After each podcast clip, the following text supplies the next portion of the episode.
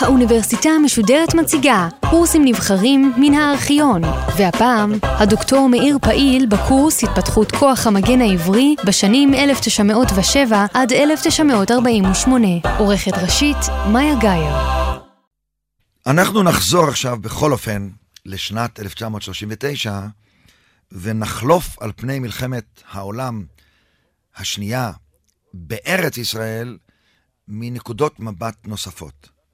קודם כל, הנקודת המבט של ההתפתחות ההדרגתית של ארגון ההגנה. השנים האלה, בין 39 ל-1945, הם שש שנים משמעותיות ביותר בהתפתחות ארגון ההגנה בארץ. אז התחלנו עם זה שמונה רמטכ"ל ומונה מטכ"ל. ארגון ההגנה, במציאות של ארץ ישראל, צריך היה לעמוד באתגרים די מעניינים ודי חשובים. קודם כל, צריך היה להחליט, גם אם מעודדים אנשים לשתף פעולה עם הבריטים, האם את כולם? או צריך לחשוב, האם, האם לעודד כל צעיר ישראלי, או כל צעיר יהודי ארץ ישראלי, להתנדב לצבא הבריטי ולהשאיר את ארצנו עירום וריאה? והיה על זה ויכוח מר מאוד. היו שאמרו, מה שחשוב זה להילחם נגד הנאצים. וכל צעיר וטוב בישראל צריך להתגייס ולהילחם. והיו שאמרו, צריך להיזהר, צריך גם להשקיע במלחמה נגד גרמניה הנאצית, אבל צריך לשמור בארצנו את רוב הצעירים שימשיכו להתארגן ולהתאמן במסגרת ארגון ההגנה, בגלל שתי סיבות. א', תזכרו שב-41 ועד כמעט סוף 42, בכלל הייתה סכנה שארץ ישראל תיכבש על ידי גרמניה הנאצית ואיטליה הפשיסטית. וצריך היה פה להילחם כנגדם, להחליט מה לעשות, עוד נדבר בכך. וב', עוד ידעו שבסופו של דבר נכון לנו מאבק קשה בגמר מלחמת העולם. גם נגד בריטניה שהפכה לאויב, וגם נגד העולם הערבי שלא השלים עם הנוכחות הציונית, וצריך היה להשאיר בארץ גרעין גדול של לוחמים מאורגנים שלא במסגרת הצבא הבריטי. וכל המלחמה מתנהל המאבק הזה בפיקוד העליון, באיזה מידה לעודד אנשים להתגייס, ובאיזו מידה לא לאפשר להם להתגייס ולהשאיר אותם בבית. הנושא הזה יש לו חשיבות רבה מאוד, ועד היום מתווכחים עליו רבים. מהאלה שנשארו כאן, התנהל ויכוח, טוב, אם נשארים, למה לא נקים בארץ כוח מגויס, סדיר, צעיר, שעומד לרשות הפיקוד העליון, ולא רק חיל השדה, הזה שהוא בעצם כמו מילואים, ובוויכוח הזה שהתנהל בין קבוצות שונות של אקטיביסטים, בסופו של דבר הוא לא הוכרע עד 1941. פרט לקבוצה הקטנה של היחידה לפעולות מיוחדות, שדיברתי עליה בשיחה הקודמת, שהסכימו להחזיק אותה ליד הפיקוד העליון, היא מנתה כמה עשרות, לא יותר. ב-41, כשהייתה סכנה ממשית שהארץ כאן תיכבש, רק להזכיר לשומעים, הנאצים בראשות רומל הגיעו אל גבול מצרים בפעם הראשונה. הם זה עתה כובשים את יוון ואת כרתים. בסוריה שולטת צרפת של וישי, בת ברית לנאצים. סוריה ולבנון. בעיראק תפס את השלטון רשיד עלי אל-קיילני, פרו-נאצי. באיראן שולט השאה, שהוא פרו-נאצי, אביו של השאה האחרון, שנזרק לפני כמה שנים מאיראן. זאת אומרת, כל המזרח התיכון כמרקחה, והבריטים ממש חוששים שהם יצטרכו לפנות גם את האזור שלנו.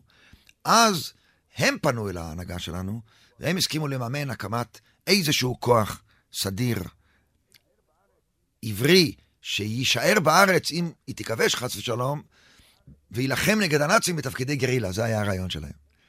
וכך הוקם הפלמ"ח.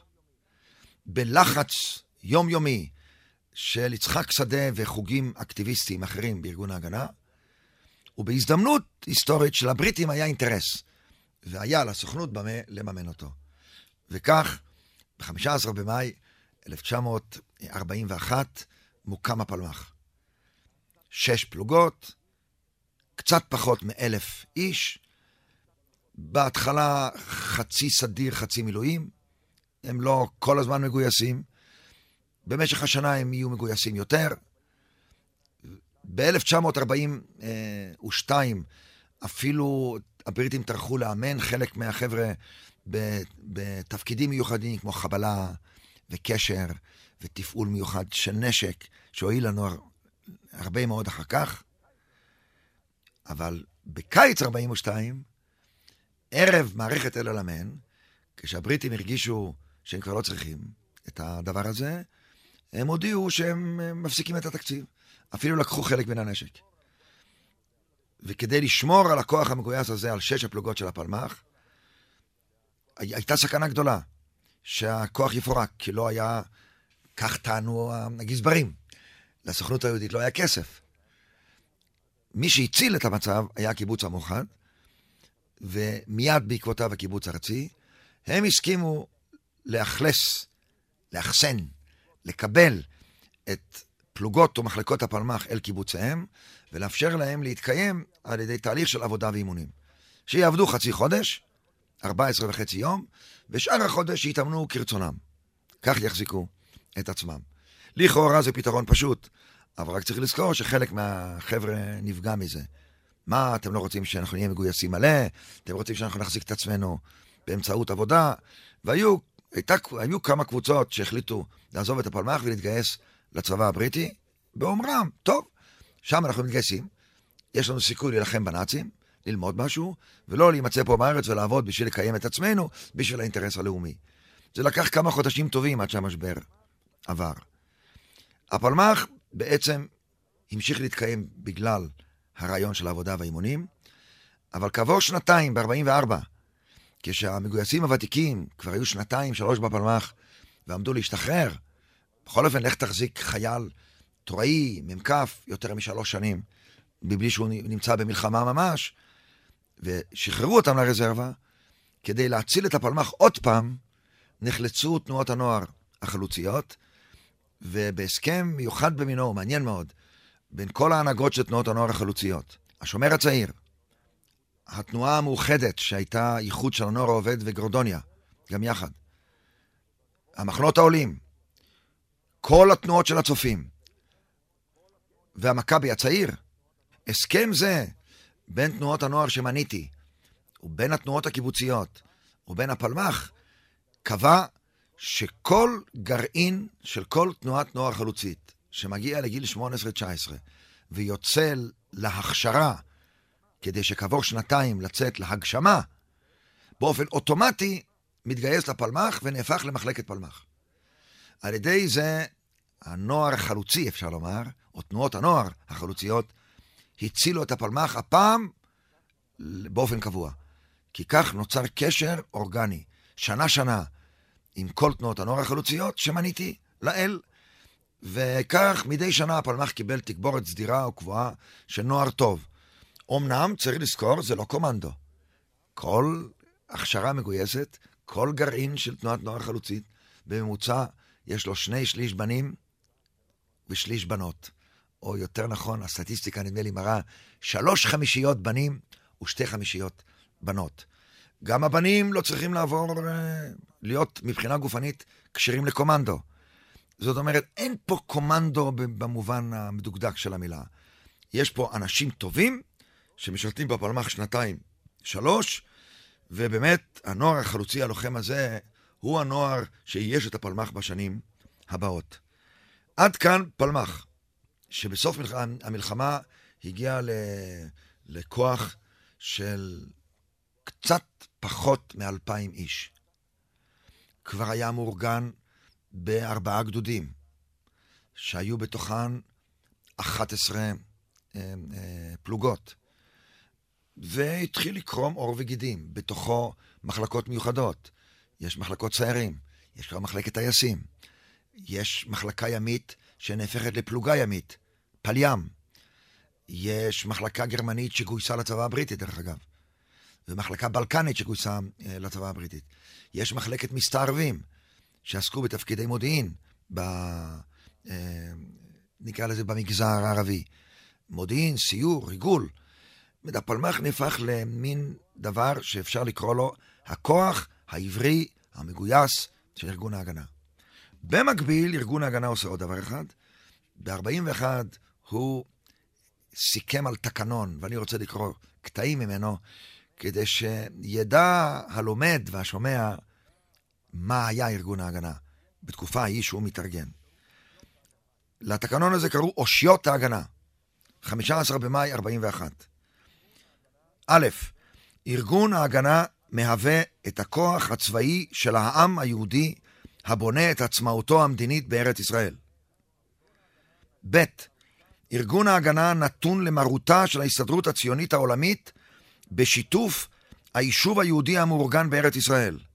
עומד לרשותם ושר לפקודתם. ארגון ההגנה הוא היחידי המוסמך ורשאי לפעול בכל ענייני ההגנה העברית בארץ ישראל. ואולי משפט מן האחרונים, ארגון ההגנה חופשי מחוק שלטון בלתי יהודי. קיומו, החזקת נשקו ופעולותיו מותנים בחשאיות קפדנית. העובר על עיקר זה עלול להתחייב בנפשו. ואולי משהו סמלי. ארגון ההגנה משרת את כלל האומה, את כלל היישוב ואת כלל התנועה הציונית. דגלו של ארגון ההגנה הוא, הוא הדגל הלאומי תכלת לבן. ההמנון הלאומי, התקווה, הוא המנונו של הארגון. המשפטים האלה נותנים תמונה איך רואה את עצמו ארגון ההגנה.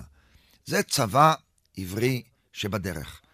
מי שעוקב אחרי תולדותיו, הוא רואה שב-41 מוציאים את תוכנית א', שמארגנת את כל ארגון ההגנה עם תפקידים שונים, עם משימות שונות, מה צריך לעשות חיל השדה, מה צריך לעשות הפלמ"ח. כל ארגון ההגנה מתארגן בשישה פיקודים מרחביים של אותם ימים. שלושה פיקודים כפריים, גליל צפון, גליל תיכון, גליל דרום. שלושה פיקודים עירוניים מובהקים, מחוז חיפה, מחוז תל אביב ומחוז ירושלים. מפקדי ששת הפיקודים הללו הם כמו אלופי הפיקוד.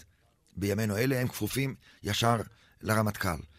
זאת אומרת, אני רוצה להמחיש את התופעה שארגון ההגנה מתארגן כצבא בדרך, אם כי מחתרתי כלפי הבריטים והערבים. נוצרות פורמציות נוספות לפלמ"ח ולחיל השדה, לכיש. הגדנ"ע, חיל המשמר, וכיוצא באלה אה, דברים אה, נוספים. ארגון ההגנה כבר מונה עשרות אלפים נפש שהם אה, מתגייסים אליו. הוא עובר את ה-20 אלף, בסוף המלחמה יעבור את ה-30 אלף. זה ארגון שיש לו מעמד מסודר, ממושמע ומאורגן. במהלך המלחמה מתמסדים קורסי הקצינים של ארגון ההגנה. מ-38 ועד 47, 8.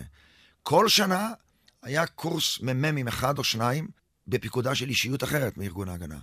עם תוכנית, עם שינויי תוכנית, כשחבר המדריכים משתתפים בעיצוב הדוקטרינה של ההגנה. עשרות קורסי מ"כים, קורסי מ"כים סיירים, קורסים של מרגמות 81 אה, מילימטר, של מקלעים וכיוצא באלה דברים שלא מוכרחים אה, אה, לרדת לפרטיהם. בתקופת 1942, ייתכן ששיא שיתוף הפעולה עם הבריטים בהגנת ארץ ישראל בפני הנאצים, למקרה של כיבוש, היה הרעיון של תוכנית הצפון, תוכנית טוברוק כרמל, תוכנית טוברוק מצדה, ועניינה היה לרכז אל הרי הכרמל 36 גדודים של ארגון ההגנה, להחזיק את האזור הזה כמתחם מוגן ענקי גדול, ולא לתת לנאצים לכבוש אותו, לרכז פנימה כמה שאפשר יותר יהודים, ולהחזיק מעמד כמה שאפשר עד שהארץ תכבש מחדש על ידי אה, הבריטים. לתוכנית הזו קראו בשמות שונים, אחד מהם טוברוק מצדה. דרך אגב, יש עליה פרטים ממקורות ההגנה, יש עליה פרטים מעניינים מאוד ותומכים מאוד מהכיוון של התכנון הבריטי. טוב מאוד שלא צריך היה להוציא את זה לפועל, אבל תכנון ראשוני אכן היה. מה שמוכרחים לציין, שבתקופה הזו גם הפעילו, על פי מה שבן גוריון אמר בנושא המאבק נגד הבריטים בעניין הספר הלבן, יש הישגים אמנם מצומצמים, גם בנושא ההעפלה, וגם בנושא ההתיישבות. רק לציין את המספרים. מ-1939 ועד סוף מלחמת העולם, הועלו ארצה בעלייה בלתי לגלית כמעט 20 אלף איש. מתוכם רובם מאירופה בדרכים שונות, אבל כשלושת אלפים מהם מהמזרח התיכון. מה-20 אלף איש האלה, כחמשת אלפים הועלו על ידי הארגונים הרוויזיוניסטיים ואצ"ל. 15 אלף על ידי המוסד של, אה, של ארגון ההגנה. זה בעניין ההפלה.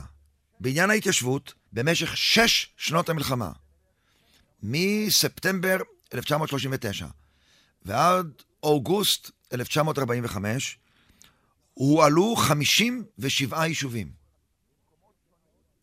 במקומות שונים שנקנו קרקעות כדי להעלות אותם. ופריסת ההתיישבות היהודית בארץ נתרחבה. אני עשיתי ממוצע, הממוצע הוא תשעה יישובים לשנה. אחרי זה, בזמן המאבק, לאחר המלחמה, אני אחזור אל המספרים הללו. זאת אומרת, החיים בארץ הם פעילים, וגם מתנהל מאבק נגד הספר הלבן, אבל לא באמצעי נשק. אי אפשר לסיים את פרשת כוח המגן ומלחמת העולם בלי לציין את הפרשות של אצ"ל ולח"י באותה תקופה. אצ"ל הבין את הרגע ההיסטורי, ומראשית המלחמה ועד ראשית 1944 לא הרים יד כנגד בריטניה. הוא אישר לחלק מחבריו להתגייס, לצ... להתגייס לצבא הבריטי. פה ושם גם שיתף פעולה עם הצבא הבריטי, גם בפעולות מיוחדות, כמו שסיפרתי על דוד רזיאל, שנשלח לבגדד, וגם בת... במשימות של מודיעין. אבל קבוצה קטנה מתוך אצ"ל, בהנהגתו של אברהם שטרן, שכונה יאיר, החליטה ב-1940 שהאויב העיקרי של המפעל הציוני היא בריטניה הגדולה, על אף המאבק כנגד גרמניה הנאצית, הם פרשו מאצ"ל והחליטו להפעיל טרור אישי וטרור ממין אחר כנגד מתקנים ונקרא לזה אישים צבאיים ומשטרתיים בריטיים וגם יהודיים שהיו במשטרה. ההתנהגות הזו של לח"י נחשבה לדבר חמור מאוד בקרב כל היישוב העברי בארץ ישראל, מפני שראו בפעילות הזו סיוע עקיף ברור לחלוטין, גם אם לא רצו בכך לאינטרס של מעצמות הציר. וזוהי הסיבה העיקרית שאנשי קבוצת שטרן, שקראו לעצמם יותר מאוחר לח"י, לא זכו באותה תקופה לשום שיתוף פעולה מצד היישוב בארץ, ואני מדגיש את זה כדי שנבין גם מה כאב ליישוב היהודי בארץ, ונזכור שהימים באמת ימי הערת העולם, שבריטניה הגדולה נלחמת בגרמניה הנאצית, וזה צריך לזכור. בסוף 43, ראשית 1944, הוחלפה ההנהגה של אצ"ל. ובראשה הוא עמד מנחם בגין, שהגיע ארצה כשנה לפני כן במסגרת הצבא הפולני בפיקודו של גנרל אנדרס, שהגיע מברית המועצות. לכאן דרך אה, אה, איראן ועיראק, וכשהגיע לכאן, לאחר מאמצים מסוימים, הוא שוחרר מן הצבא הפולני, והצטרף לאצ"ל כראש המפקדה שלו, נקרא לזה כראשון בין שווים בהתחלה. אחר כך מפקד אצ"ל, ובפיקודו אצ"ל התחיל את מה שהם קוראים המרד, את הפעולות החמושות כנגד הבריטים, ובמהלך הזה הוא גם ניתק את עצמו סופית מהתנועה הציונית הרוויזיוניסטית. הפעילות של אצ"ל ולח"י ב-44 כנגד שלטון המנדט הבריטי נחשבה גם על ידי הבריטים וגם על ידי ההנהגה הנבחרת של התנועה הציונית כדבר שהוא מכשיל את המאמץ הציוני, ולכן בסוף 1944 התחילו לעיין שמא נכון להפעיל אלמנטים מארגון ההגנה כדי לשתק את אצ"ל ולח"י. רצח הלורד מוין על ידי אנשי לח"י בקהיר בשישה בנובמבר 1944 גרמה נזק גדול לתנועה הציונית. אני לא יודע אם רבים יודעים שלורד מוין היה בין אותם שרים מעטים בממשלת בריטניה שנטו לאחר המלחמה לבטל את הספר הלבן ולהגיע עם המפעל הציוני לדרך חיים חדשה. הנזק היה נזק גדול באופן עקרוני, ואז החליטה ההנהלה הציונית בכל אופן להפעיל כוח לשתק את אצ"ל ולח"י. לח"י הסכים להפסיק את פעולתו לשישה חודשים במשא ומתן, ולכן לא הופעל נגדו כוח. אצ"ל לא הסכים, ועל ארגון ההגנה הוטל לבנות יחידה כדי שתשתק את, את, את אצ"ל. היא פעלה בדרכים רגילות, משטרתיות, זאת אומרת, מעצרים, קראו לזה אז חטיפות. עדיין היישוב היהודי בארץ והנהלת הסוכנות והוועד הלאומי לא היו מדינה ממש. היא רק קראה לעצמה, היישוב קרא לעצמו מדינה בדרך, ורוב בניו הכירו בו כמדינה, אבל בכל אופן, קראו לזה חטיפות, השתלטו על מחסני נשק שונים, אה, ניסו על ידי פעולות הפגנתיות להוציא אותם מהרחוב, לא אפשרו להם להדביק מודעות וכולי, ואפילו עשו מעשי שגיאה, ופה ושם גם מסרו חלק מאנשי אצ"ל לידי השלטונות הבריטים, גם אם אפשר להסביר את המעשה, וגם אם אפשר להוכיח באותות ובמופתים, שאף אחד מאלה שהוסגרו לא נשפט ולא הוצא להורג, וזה נכון, כי הבריטים עצרו אותם והחזיקו אותם מלשנה, מלשנתיים, מלשלוש, אבל לא יותר מזה, מי שחררו אפילו קודם, המעשה הזה, גם אם בשכל או בתבונה ניתן להסביר אותו, היה בחשבון היסטורי מעשה של שגיאה, גם מבחינה מוסרית, ואני חושב גם מבחינה פוליטית, כי הוא, נגיד, שימש הרבה יותר טוב את, את uh, טעוני ההסברה של מנהיגי אצ"ל, מאשר את האחרים. מה שכדאי אבל לזכור, שכשאצ"ל פתח באותן פעולות איבה נגד הבריטים, הוא ניתק את עצמו מההסתדרות הציונית הרוויזיוניסטית. כי הדבר נעשה בפירוש נגד נטיותיה של ההסתדרות הציונית הרוויזיוניסטית עצמה. באופן עקרוני זוהי אה, אה, מלחמת העולם. היישוב היהודי משתף פעולה עם המאמץ המלחמתי הבריטי כנגד גרמניה הנאצית.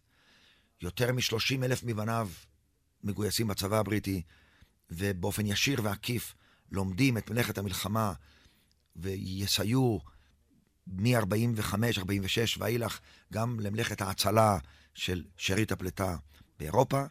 ארגון ההגנה בארץ מגיע לשיאי התארגנות וגיוס של אנשים ולרמת אימון משוכללת. פה ושם אלמנטים צבאיים קטנים שקראו להם אז פורשים, אצ"ל ולח"י, החלו במהלך המלחמה להפעיל פעולו, פעולות צבאיות עוינות, כמעט כולם בסגנון של טרור, לא עיוור, אלא טרור נגד, נגד הבריטים, כשרוב רובו של היישוב רואה בטרור זה מעשה של משגה פוליטי, שלא צריך להפעיל אותו בימי הרת עולם, שבריטניה הגדולה היא אויב עיקרי הלוחם כנגד אה, גרמניה הנאצית. עיקר הסזון, כמעט כולו, היה מעצרים פנימיים שאנשי פלמ"ח עצרו אנשי אצ"ל, קראו לזה חטיפות, והחרמות מחסני נשק של אצ"ל, והוצאתם ברחוב, מהרחוב על ידי פלמ"חניקים ואנשים אחרים שלא נתנו להם להדביק אה, פלקטים. המעשים הללו נחשבו על ידי אנשי הפלמ"ח כמעשים נכונים, מתוך הכרה עמוקה שהם עושים את זה בשם המוסדות הנבחרים של המדינה היהודית שבדרך.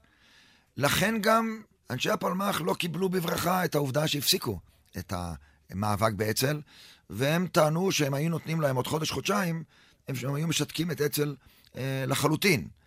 ולכן הם גם קראו לפעולה הזו סזון, כדי קצת ללעוג להנהגה שעשתה את זה רק תקופה קצרה. עד כאן לא היה ויכוח. היה רק ויכוח אחד. במסגרת מעשה הסזון, פה ושם נהגו אנשי שירות הידיעות של ארגון ההגנה במצוות ההנהגה הפוליטית, להסגיר פה ושם איש אצ"ל, זה או אחר, ישר לבריטים. נגד ההסגרה הזו הייתה אחדות דעים בין הפלמ"חניקים ובין רוב התושבים אה, היהודים בארץ ישראל, כמו שאמרנו אה, קודם.